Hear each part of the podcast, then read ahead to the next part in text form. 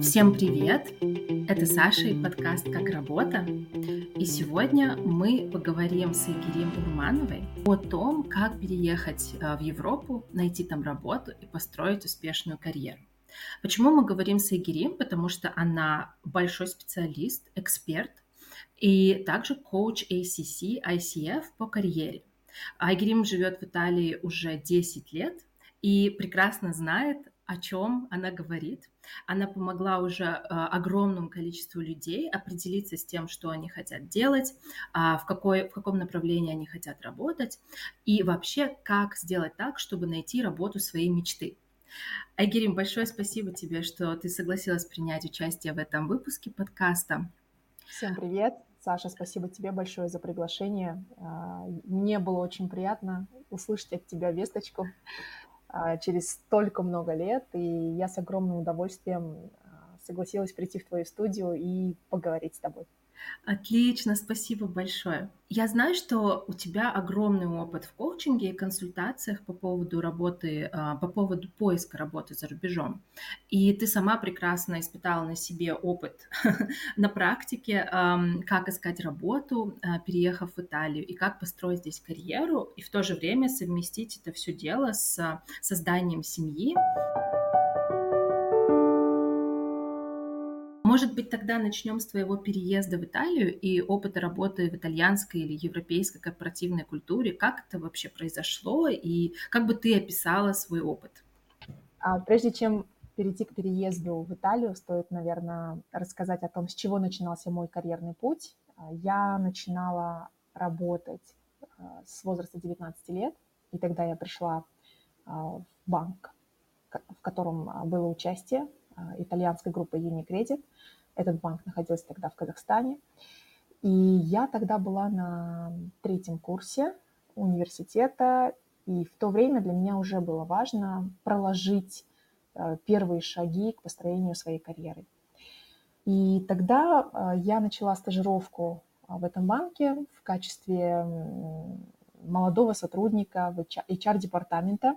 И со временем мне предложили договор и я, безусловно, согласилась. И для работодателя тогда было неважно, а, что я еще не окончила университет, что я еще была очень юной. Но, тем не менее, уже э, к своим 20 годам э, я получила свой первый контракт э, в солидном банке и начинала свою карьеру как рекрутер и специалист по обучению. Дальше моя карьера развивалась стремительно. А, продолжая обучение на четвертом курсе университета, а, я уже заявила о себе в самом HR-департаменте, проводила различные интервью, а, тренинги, а также занималась другой работой.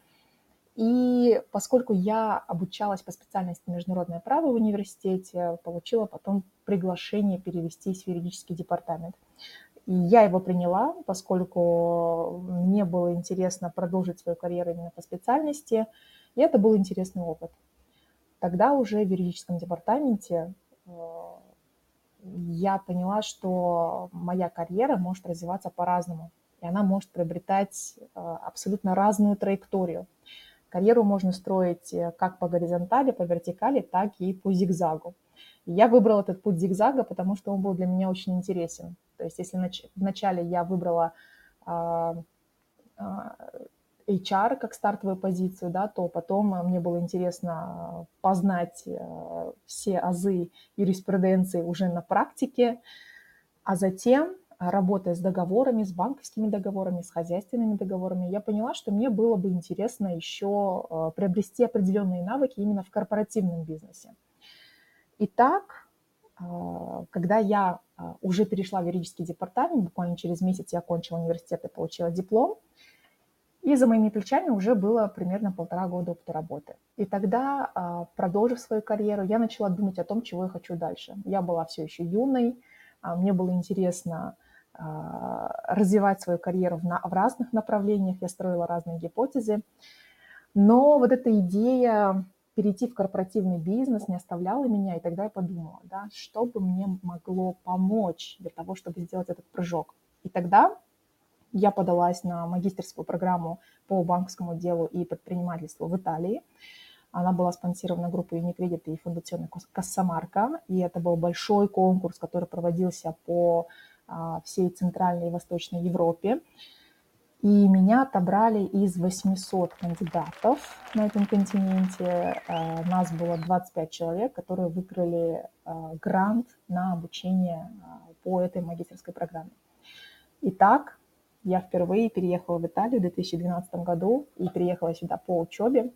А, само обучение было на английском языке, и это была прекрасная программа, которая дала мне самые лучшие воспоминания и просто прекрасный опыт и билетик а, в мою карьеру.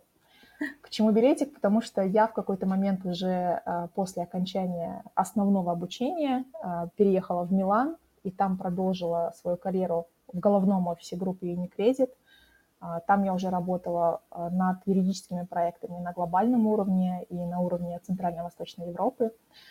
Но, как известно, в то время Unicredit переживал не самые лучшие времена, и он продал тот самый казахстанский банк, с которого я начинала свой путь в Алматы. А, он закрывал филиалы в Австрии и в других европейских странах, и у меня не было возможности тогда остаться в Милане. А, и так получилось, что после окончания обучения и работы в Милане я вернулась в Казахстан, в тот же самый банк, но уже э, с участием местных акционеров. И стоит ли говорить, что стиль работы очень сильно поменялся, задачи, фокус и многие мои таланты оказались невостребованными а, в рамках той бизнес-реальности, в которой я оказалась. А, поэтому я подумала, что было бы здорово э, снова вернуться в Италию и попробовать поискать уже другую работу, да, но для меня тогда эта идея казалась практически безумной, потому что у меня не было никаких разрешительных документов на руках, и, безусловно, в голове была просто куча комплексов и вопросов, да кому я там нужна и что я там вообще буду делать, когда там и так своих специалистов хватает, да, но несмотря на все вот эти тараканы в голове, я все-таки решила построить новую стратегию поиска работы, которая начала давать свои плоды уже через три месяца.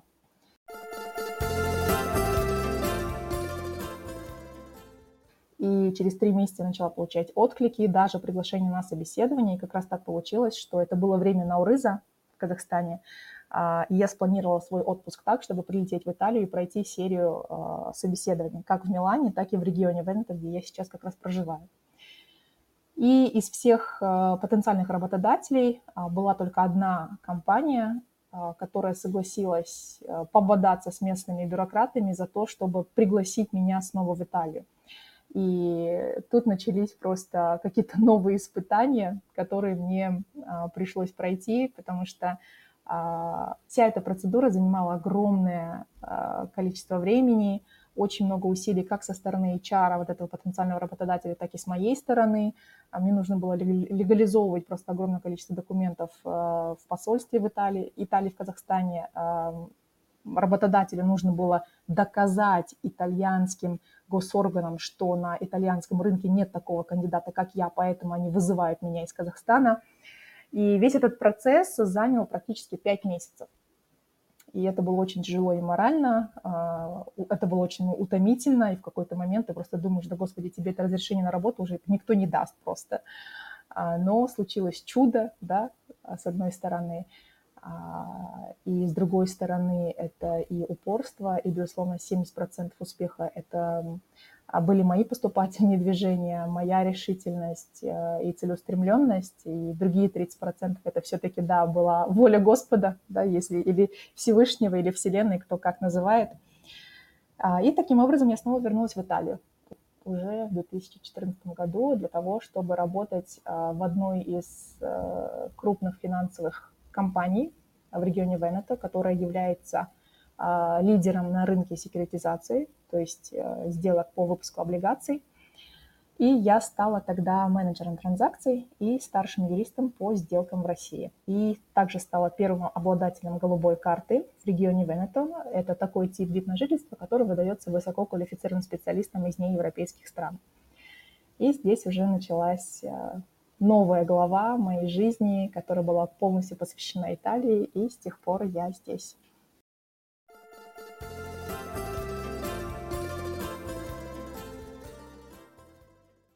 Ничего себе, вот эта история. Э, я даже не знала о том, через какие трудности тебе пришлось пройти на самом деле. Я слушала тебя и думала, вау, многие люди просто отступили бы вот где-то, некоторые в начале пути, некоторые на середине, но точно бы сдались, сказали, это не судьба, да, столько документов не заверить, работодателя не найти, но ты просто огромная молодец, ты прям показывает, насколько у тебя сильный характер, для честности все равно нужно сказать, что были такие мысли, угу. просто сдаться и сказать, ну все, действительно не судьба, но м- характер у меня действительно сильный, я не та, кто сдается, я сказала, нет, раз уж начала, то давай идти до конца.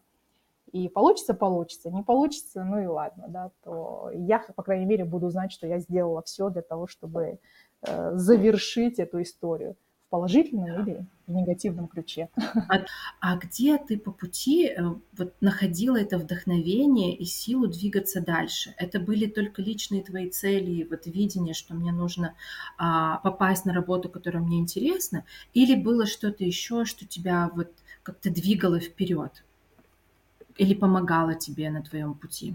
Двигаться вперед в таких вот условиях, когда ты живешь практически в неопределенности и не знаешь, получишь ты эти документы, не получишь, вернешься ли ты в Италию да, на ту самую работу, где ты себя видишь или нет, было действительно сложно. Вот просто не сдаться, не опустить руки. И даже черпать вдохновение было очень-очень сложно. Я честно скажу, тогда, в тот период, когда я ждала эти документы, э, я очень много плакала потому что мне казалось, что у меня ничего не получится, и зря я вообще все это затеяла. А, и ожидание было очень мучительно. Я тогда была очень юной, а, но сейчас так приятно даже вспоминать этот период с, с улыбкой на лице, потому что действительно этот этап пройден, и я себе благодарна за стойкость и за целеустремленность, которую я проявила. Вдохновение как раз-таки я черпала, старалась черпать от своей цели – я очень целеустремленный человек. Это вот одна из моих сильных сторон. И если я поставила цель, я хочу, и я должна ее добиться. И для меня это очень важно. Для меня это сродни какому-то челленджу самой собой. Поэтому, зная, зачем мне это надо, для чего, а, что мне это даст, а, я старалась идти вперед, да, вытирала слезы и шла вперед, как говорится. Но, безусловно, были еще какие-то дополнительные вспомогательные вещи, которые помогали мне держать себя в форме и не раскисать. Это простые прогулки в парке, а, простые прогулки в одиночестве. Это ведение дневника, да, где ты выгружаешь все свои эмоции, где а, ты разбираешь свои чувства по крупицам, и ты сама себя подбадриваешь те времена было не так модно, наверное, обращаться к психологам, и это все еще считалось странным, поэтому э, я не воспользовалась тогда такой опцией. И я, по сути, была психологом сама себе. И, наверное, уже тогда закладывались э, первые э, кирпичики да, в, в становлении меня как коуча в будущем но этот опыт, он был действительно показательным как для меня, как и потом, как выяснилось, и для моих э, доверителей, для моих клиентов, которые потом обращались ко мне с запросом поиска работы за рубежом. Я поняла, что этот путь мне нужно было пройти действительно не только для себя, но и для, для других людей, для того, чтобы просто опробовать вот эту свою стратегию поиска работы за рубежом на себе, понять, как она работает, э, и начать передавать знания.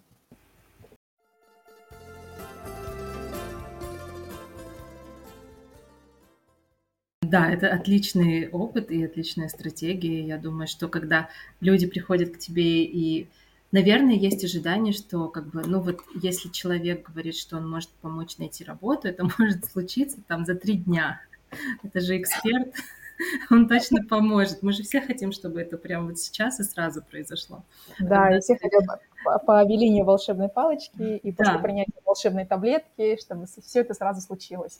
Да, да. Но когда они слышат на самом деле, какого э, вовлечения это требует, да, через что нужно будет пройти, мне кажется, это здорово отрезвляет и, э, наверное, дает какое-то более э, критическое понимание того, что нужно делать и как нужно двигаться дальше. А вот когда ты уже переехала в Италию, э, ты что-то новое для себя открыла в том, как люди работают, как они взаимодействуют друг с другом? Может быть, что-то новое для тебя было в корпоративной культуре, с чем ты раньше не сталкивалась? Да, безусловно, нового для меня было очень много. А, элементарно даже разница в работе между самими итальянцами. То есть я видела, как работают итальянцы в Казахстане, я видела, как работают итальянцы в Милане, и я видела, как работают итальянцы в регионе Венето.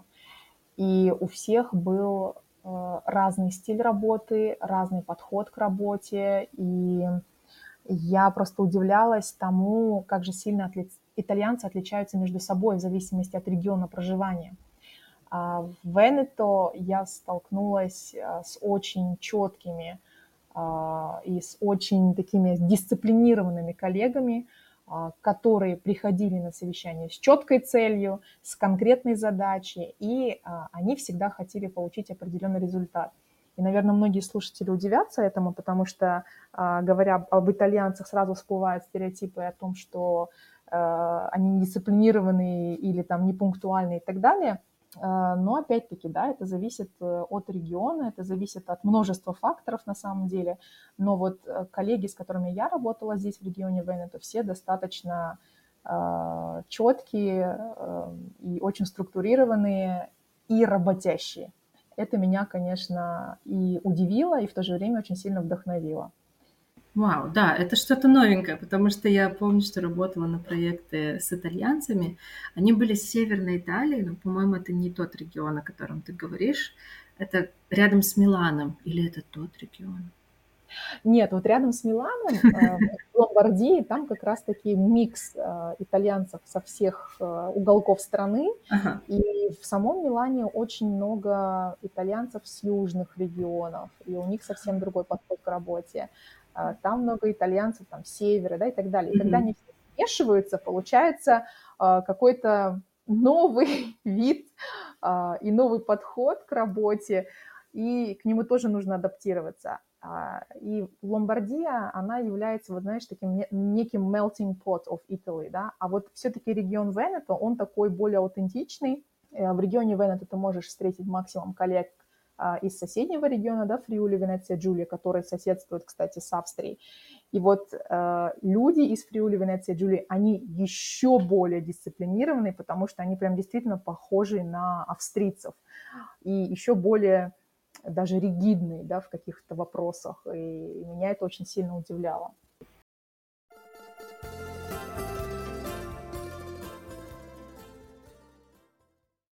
Если ты описываешь, что какие, а, ну, немного другие были, да, установки или то, как люди делают бизнес вот в этом регионе. А были ли у тебя а, времена, когда ты чувствовал себя, может быть, неуютно в новой обстановке? Не знаю, языковой барьер, или ты не знала какие-то общепринятые культурные нормы, а, или, может быть, тебе было сложно строить отношения с твоими новыми коллегами? Были ли у тебя такие времена, и могут ли на вот такой вот почве всего нового и неуютного у людей, которые переезжают в другую страну работать, а, развиваться комплексы иностранца и самозванца? Конечно, безусловно. Я прошла через э, период, когда я чувствовала себя иностранкой, когда я чувствовала себя белой вороной, э, чужой в новой стране. И с этими трудностями приходилось сталкиваться буквально с первых дней работы. Я себя чувствовала прям экзотическим фруктом. Ну и, естественно, а, коллеги тоже так на меня смотрели, да, то есть они не могли понять, кто это, что это, откуда она приехала и зачем вообще ее сюда пригласили, да, то есть для каких целей. Всем было интересно. И если изначально этот интерес подогревался а, страной моего происхождения, и первое время ты рассказываешь о своей культуре, о том, откуда ты, что вы там в Казахстане делаете, да, как вы живете и так далее, то потом постепенно ты чувствуешь, что этот интерес угасает, да, то есть люди о тебе все узнали, классно, все, супер, теперь давай работать. И дальше в работе э, происходит как раз-таки уже столкновение вот этих культур. Я помню, что э, в первые дни, когда я пришла на работу, была разница уже в том, как, например, там, я взаимодействовала с начальством. То есть я я привыкла ну, вот, к европейскому подходу, да, который я наблюдала в казахстанском банке с итальянским участием в Алматы, а, в Милане. И там как-то мы привыкли, что да, у нас есть огромное уважение к начальству, но тем не менее ты чувствуешь себя все равно партнером. Либо это, наверное, какая-то особенность моего характера, что я вот как-то э, не ставила себя на позицию ниже, в том плане, что мы партнеры, мы коллеги, у нас есть общая а, какая-то корпоративная цель, и мы к ней идем, да, то есть это не значит, что если ты начальник, то я буду на тебя молиться с утра до ночи, да, и целовать тебе пятки, грубо говоря, конечно. Поэтому у меня был сразу какой-то такой а, легкий европейский подход к начальству, и начальники ко мне обращались там на «ты, ты, ты», а когда я работала в Милане, то есть там все было очень проще, да, и когда там высокое начальство ко мне обращалось на «ты», и там, а я обращалась на «вы», мне говорили «нет, нет, нет, ты тоже можешь на «ты». И я такая, а, ну окей, классно, а здесь в это, наверное, тоже.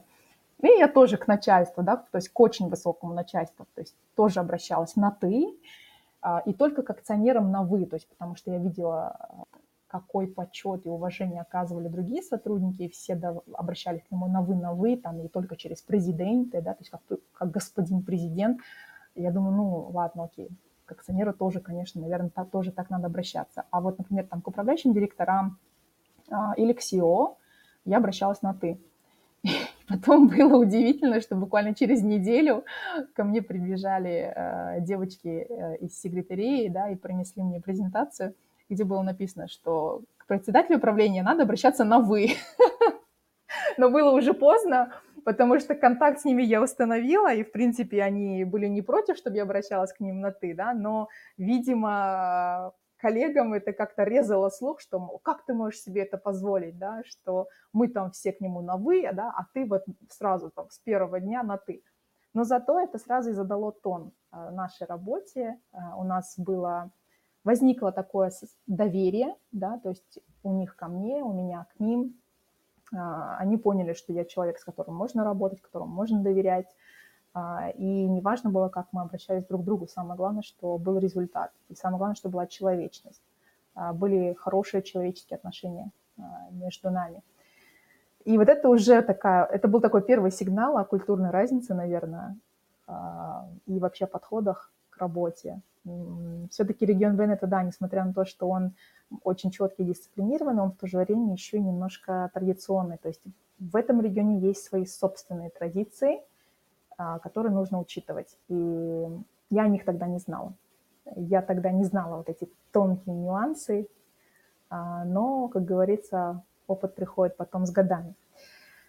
И да, возвращаясь к твоему вопросу, а, в первое время было действительно тяжело, интегрироваться а, вот даже вот это корпоративное общество, потому что, во-первых, люди удивляются тому, там, как ты себя ведешь, как ты разговариваешь, а, как ты ведешь те или иные проекты.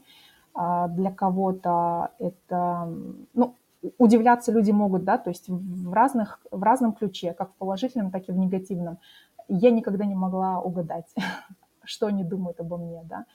И, безусловно, когда ты еще ходишь по коридорам или приходишь в огромную столовую, да, где собираются представители разных компаний, и все оборачиваются на тебя, когда заходит представитель э, с восточными э, чертами лица, э, безусловно, мне было в тот момент некомфортно. И в такой момент э, ты думаешь, боже, что со мной не так, почему все на меня смотрят, да, и так далее, и так далее. И, конечно, вот такие моменты, они способствуют развитию комплекса иностранца.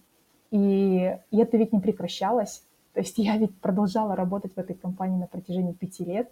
И на протяжении пяти лет столовая продолжала оборачиваться на меня и смотреть, кто это, что это. Ну, понятное дело, что э, большее количество посетителей этой столовой, да, то есть уже меня знали, но все равно были какие-то новые лю- э, лица и люди, которые, э, ну, откровенно тебя разглядывали, обсуждали, то есть ты, ты это видишь, что говорят о тебе, тыкают пальц, пальцем, да, и так далее. А, в такие моменты ты, естественно, начинаешь думать, что с тобой что-то не так. Хотя, кто его знает, да, может, эти люди, наоборот, думают, вау, какая красавица зашла. Но человек а, ведь начинает думать сразу о плохом. Да, Конечно, да. Да, и тут как раз э, привет, синдром самозванца. а, привет э, внутренние комплексы и страхи. И вообще переезд э, в новую страну – это ведь такой новый травматичный опыт, который можно, наверное, поставить э, на один уровень с декретом, потому что это новая культура, это новая страна, это опыт интеграции, это принятие особенностей менталитета. И элементарно просто разобраться с какими-то э, проволочками там в банке, на почте, э, с видом на жительство, с миграционной полицией и так далее, и так далее. То есть на э, эмигранте, на экспате лежит огромная нагрузка по интеграции да, в новую работу и вообще по адаптации своей жизни к новым условиям, к новому климату, к новым людям, языку. И, безусловно, все это сказывается на психике. И люди справляются с этой нагрузкой по-разному. Кто-то хорошо, кто-то не очень. Кому-то требуется больше времени, кому-то меньше. И да, с комплексом иностранца я справилась, к счастью, и у меня на это ушло где-то примерно 6-12 месяцев, где-то так. А, и как только я его проработала, я прям задышала. Мне прям стало легче, я себя даже почувствовала частью этого общества, а сейчас вообще Э, когда люди ко мне приезжают сюда в Италию, они говорят, Агирим, говорит, ты прям как они, говорит, стала. Такая же итальянка. Не знаю, я за собой этого не замечаю.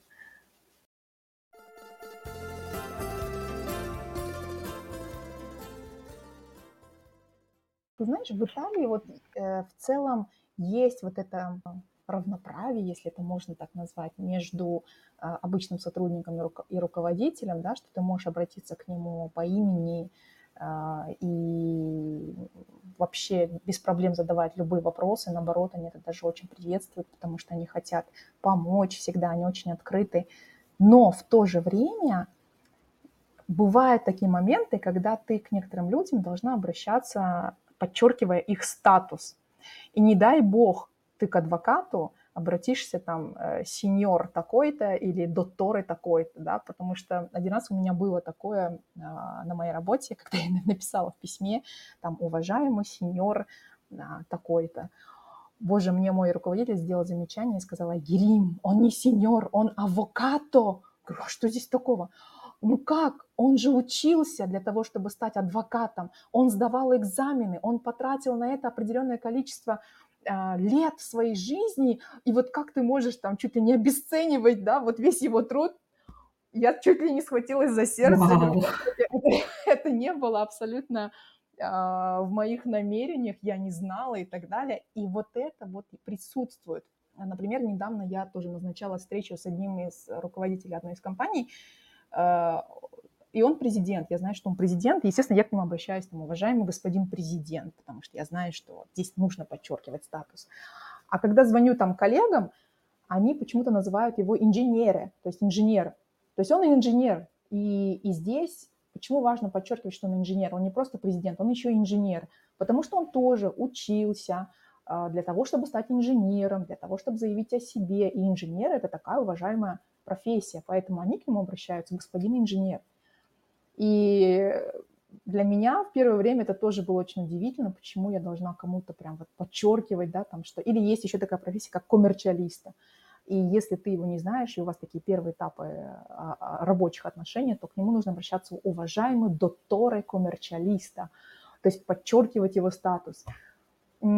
Это, и это очень интересно в Италии. То есть, с одной стороны, ты вроде бы можешь общаться и на «ты», и где-то чувствовать вот это равноправие да, с руководством, а с другой стороны, вот в общении с определенными а, представителями профессий а, ты должна вот соблюдать вот эту субординацию и обращаться к ним как авокато, доктора коммерчалиста, инженера и так далее, и так далее.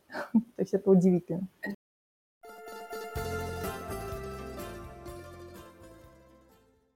Это удивительно, и для меня это сразу такой звонок, что люди действительно относятся с уважением к тому, что лю- ну, кто-то получает образование. Это же здорово. Ну, то есть... Как да, да, да. Ты знаешь, самое удивительное, что и ко мне-то все обращаются. Э, уважаемая докторесса Урманова, да? ну, они называют меня Урманова. Я говорю, господи, я даже PhD не заканчивала, я уже докторесса. Они такие, нет, ты же потому что ты же закончила университет, у тебя же есть образование, у тебя же есть диплом, поэтому ты докторесса. А если ты не заканчивал никакого высшего образования, то ну, почти что ты никто и звать тебя никем, да, но я условно. Нет, но здесь все равно есть уважение к людям даже без высшего образования. То есть у меня были коллеги в банке без высшего образования на хороших должностях. И это говорит о том, что в первую очередь здесь все равно уважают именно твои профессиональные навыки, твои hard skills и, безусловно, твои человеческие, простые soft skills. То есть если ты представляешь из себя а, хорошего человека, да еще и с отличным набором профессиональных качеств, то компании готовы тебя брать даже без высшего образования.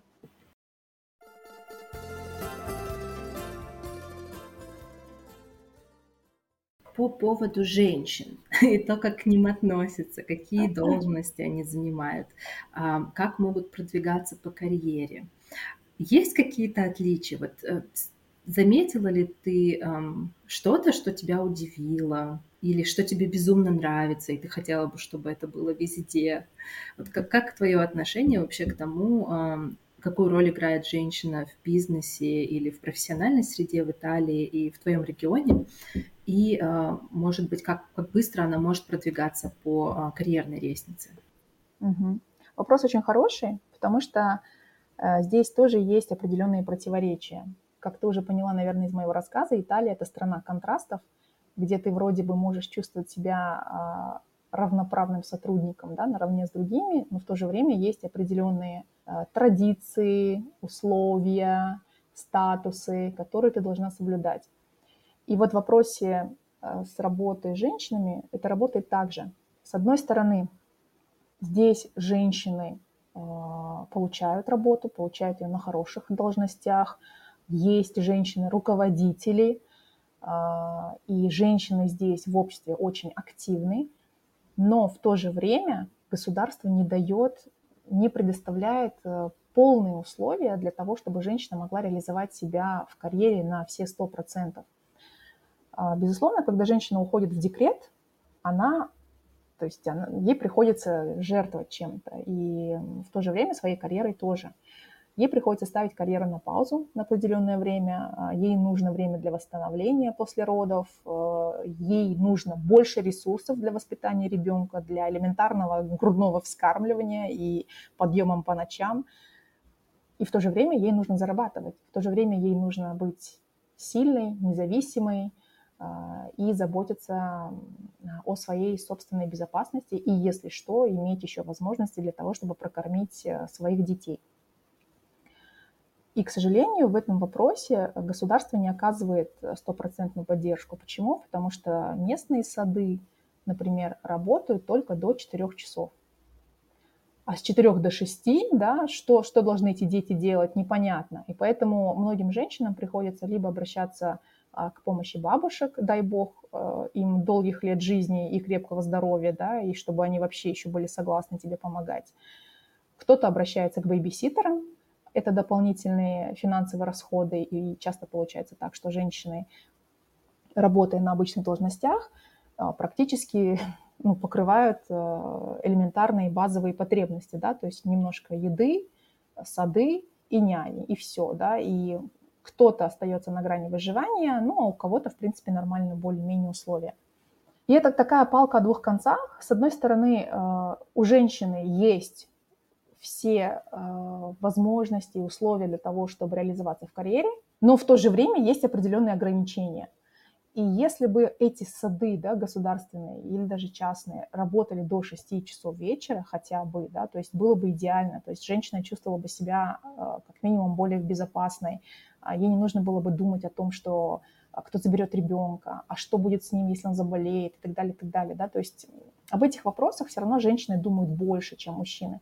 Да, в, Итали... в итальянском обществе есть классные папы, которые тоже заботятся а, о, о своих детях и так далее, да, но здесь тоже есть свои нюансы. А если у женщины после родов в жизни происходят огромные перемены, то у мужчин они э, минимальны будем говорить откровенно, да, потому что после родов э, мужчина продолжает все равно идти на работу, он продолжает реализовывать свои карьерные цели, э, он продолжает выходить в бары, потому что ему не нужно кормить ребенка, да, и не нужно бежать, сломя голову э, домой э, или переживать о том, там, что нужно элементарно дать сисю. И у мужчины практически мало что меняется в жизни, поэтому женщинам приходится сталкиваться с огромным уровнем стресса, который связан как с рождением ребенка, а, так и с реализацией в обществе, в социуме, в профессиональном а, кругу да, людей. Действительно, это такая вот, знаешь, противоречивая тема. Но в то же время я очень радуюсь тому, что женщины здесь э, имеют э, такой сильный голос, то есть их слышат, они выходят на митинги, они заявляют о своих правах, и э, общество их слышит все равно. И я рада, что, например, даже в политике в Италии становится больше женщин. А, кто сейчас возглавляет правительство, да, ты, наверное, сама знаешь. А, и это уже показательно, это здорово. И я вижу здесь положительную динамику. Более того, итальянские женщины меня вот вдохновляют именно своим упорством, своей дисциплиной и еще чувством своей самоценности. Вот этого чувства, мне кажется, очень часто не хватает нашим соотечественницам. Да, согласна, согласна. Э, я заметила то же самое в э, Сербии. Ты просто чувствуешь вот это вот, это какая-то атмосфера, аура, которая исходит от людей, особенно те, э, с кем я работаю или с кем встречаюсь, да, профессионально сталкиваюсь. Действительно чувство самоценности.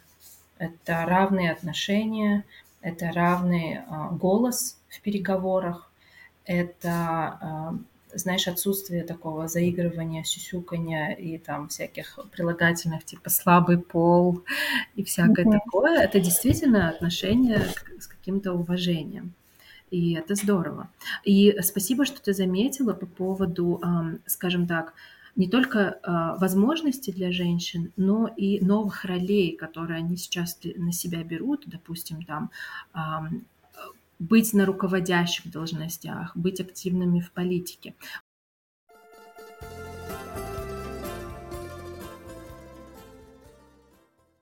Кстати, вопрос такой, follow-up, очень короткий, я хотела тебе задать. В корпоративной культуре есть ли какие-то изменения в том плане, что женщины переходят на руководящие должности, которые раньше они, допустим, ну, не всегда могли или а, обычно занимали, потому что я заметила, что, допустим, на постсоветском пространстве женщина обычно это глава HR, ну и максимум там иногда, иногда главный бывает, бухгалтер. Главный бухгалтер, да. Все, что касается там, не знаю, финансы, а, та же юриспруденция, да, глава юридического департамента. А, мне, ну, я, по крайней мере, сталкивалась с тем, что это в основном мужчины. Ну и SEO, конечно, это мужчина, если это не личный какой-то бизнес, да. Вот есть ли какая-то такая тенденция по изменению в Италии, или это, в принципе, всегда было так, что там женщины могли а, быть, там, не знаю, главным финансистом или CEO? Вот ты знаешь, э, в моем окружении было очень много все-таки таких вот целеустремленных и очень сильных женщин, и я видела женщин-начальниц финансового департамента и женщин-начальниц юридических департаментов. Я с ними лично работала. А, я видела женщин, управляющих директоров. И для меня это был прям пример того, что, оказывается, мы можем оказывается, мы можем дорасти до этих позиций, да, то есть, оказывается, есть такие возможности, просто иди и делай, и не поддавайся вот этим стереотипам, что э, ничего у тебя не получится, все равно миром управляют мужчины и так далее. Да нет, есть эти возможности, только прилагать нам нужно усилий, наверное, все-таки вдвое больше, чем мужчинам все равно. А, и тенденции положительные в Италии есть, ведь когда-то эта страна была сугубо патриархальной.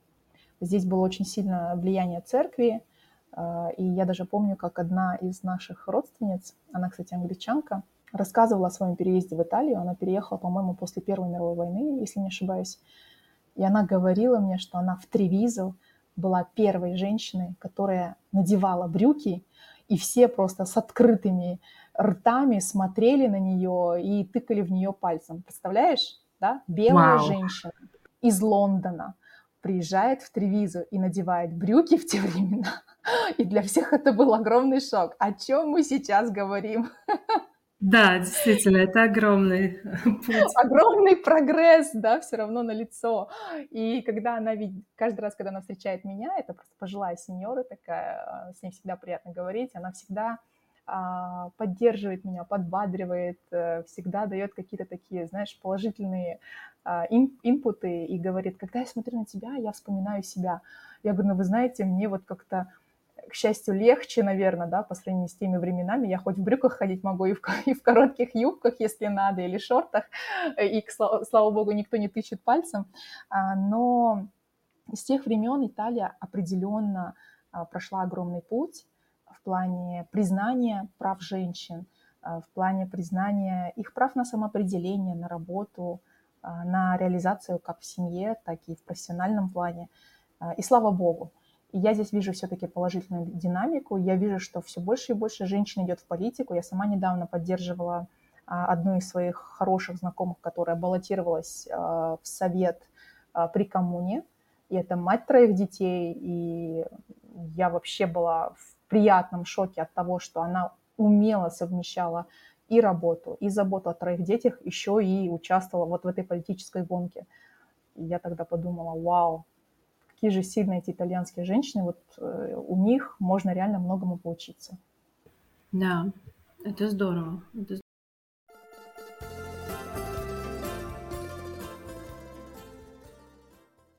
что прошло 10 лет с тех пор, как ты э, занималась поиском работы и удачно ее нашла в Италии.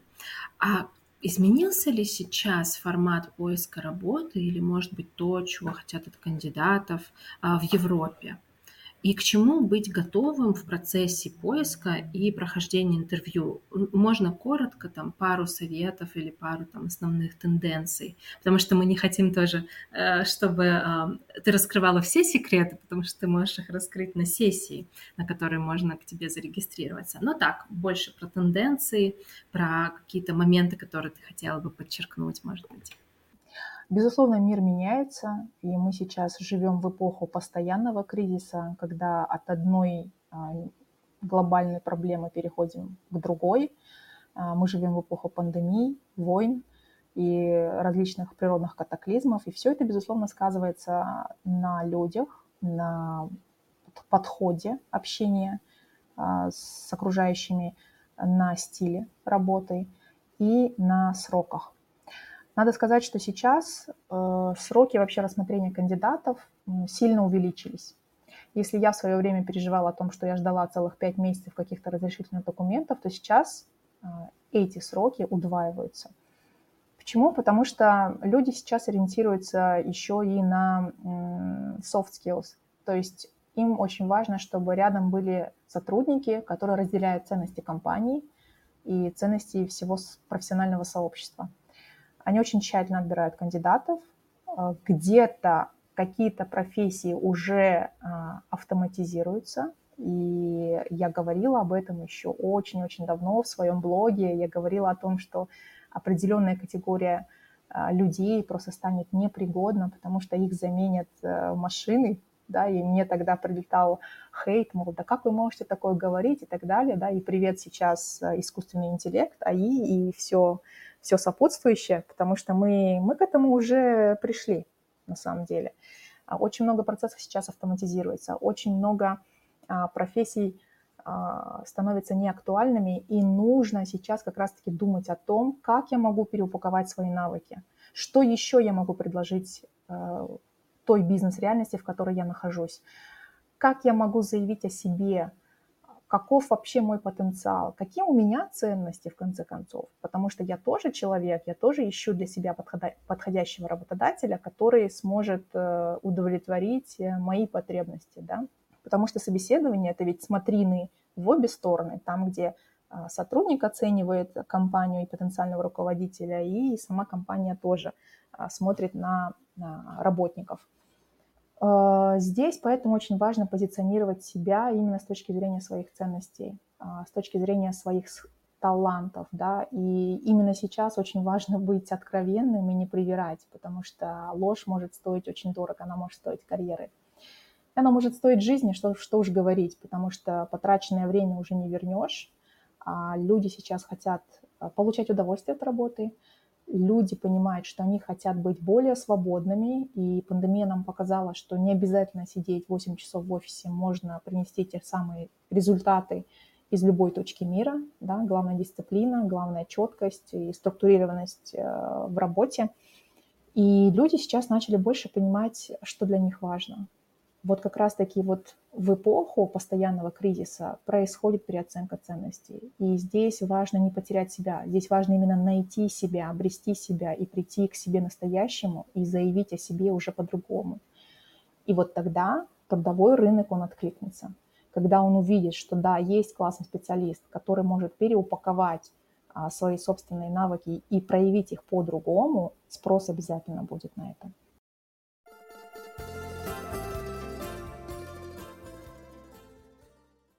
Мне очень откликнулось, э, что ты сказала, что теперь не только компании ищут кандидатов, но кандидаты также рассматривают для себя компании, в которых они хотели бы работать. Мне кажется, это тоже очень важно. Ну, спасибо тебе большое. Это было супер разговор, интервью, диалог, обсуждение. Мне безумно понравилось, узнала очень много нового от тебя, прям заразилась такой вот мотивацией делать что-то.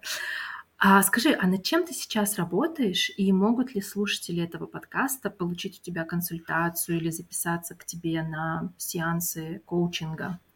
Сейчас моя карьера тоже претерпевает определенные изменения, и я как раз говорила да, про переоценку ценностей, она у меня тоже случилась.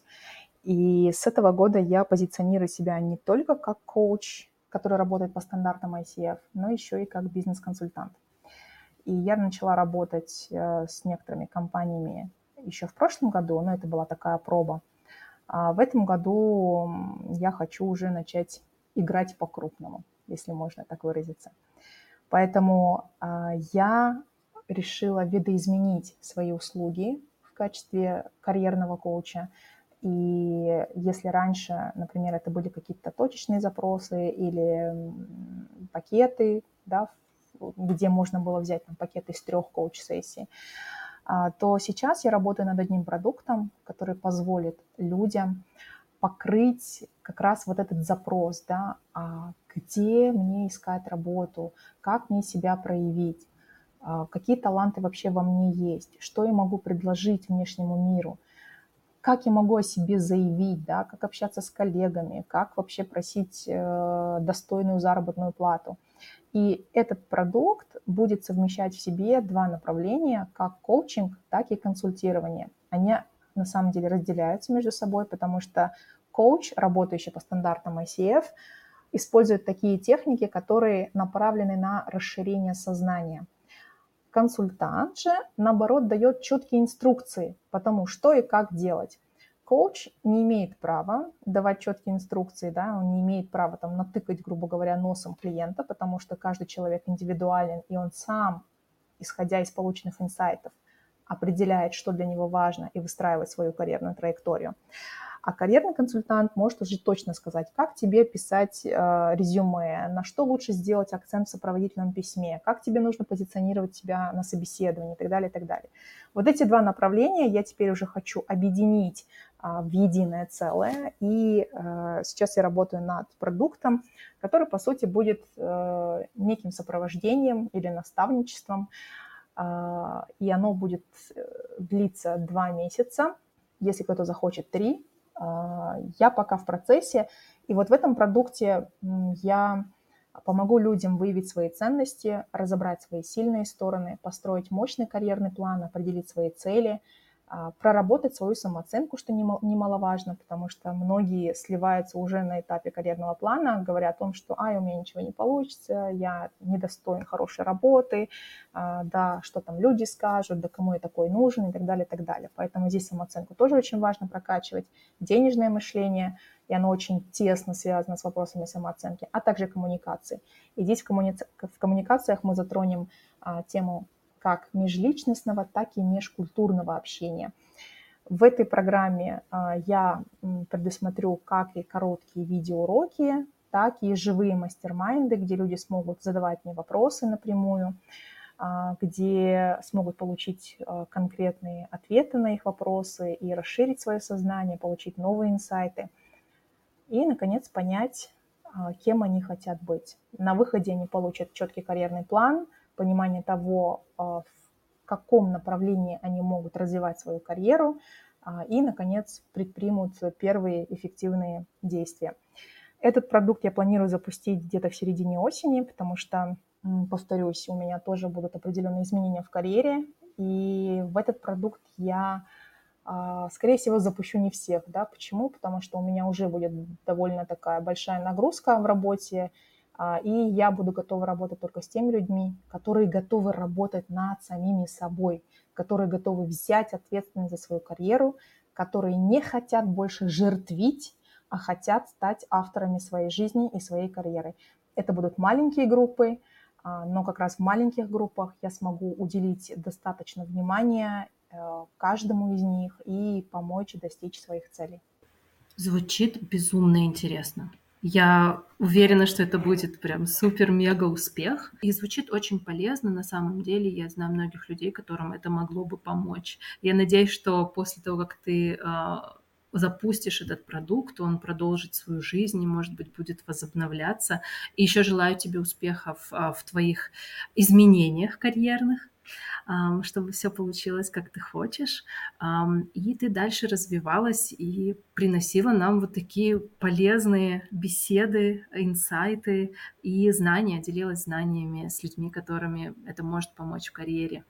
Саша, спасибо тебе огромное за приглашение на это интервью. Для меня это первый опыт а, работы именно в формате подкаста. А, было очень интересно, я была очень рада тебя услышать. И я желаю всем слушателям достижения поставленных целей.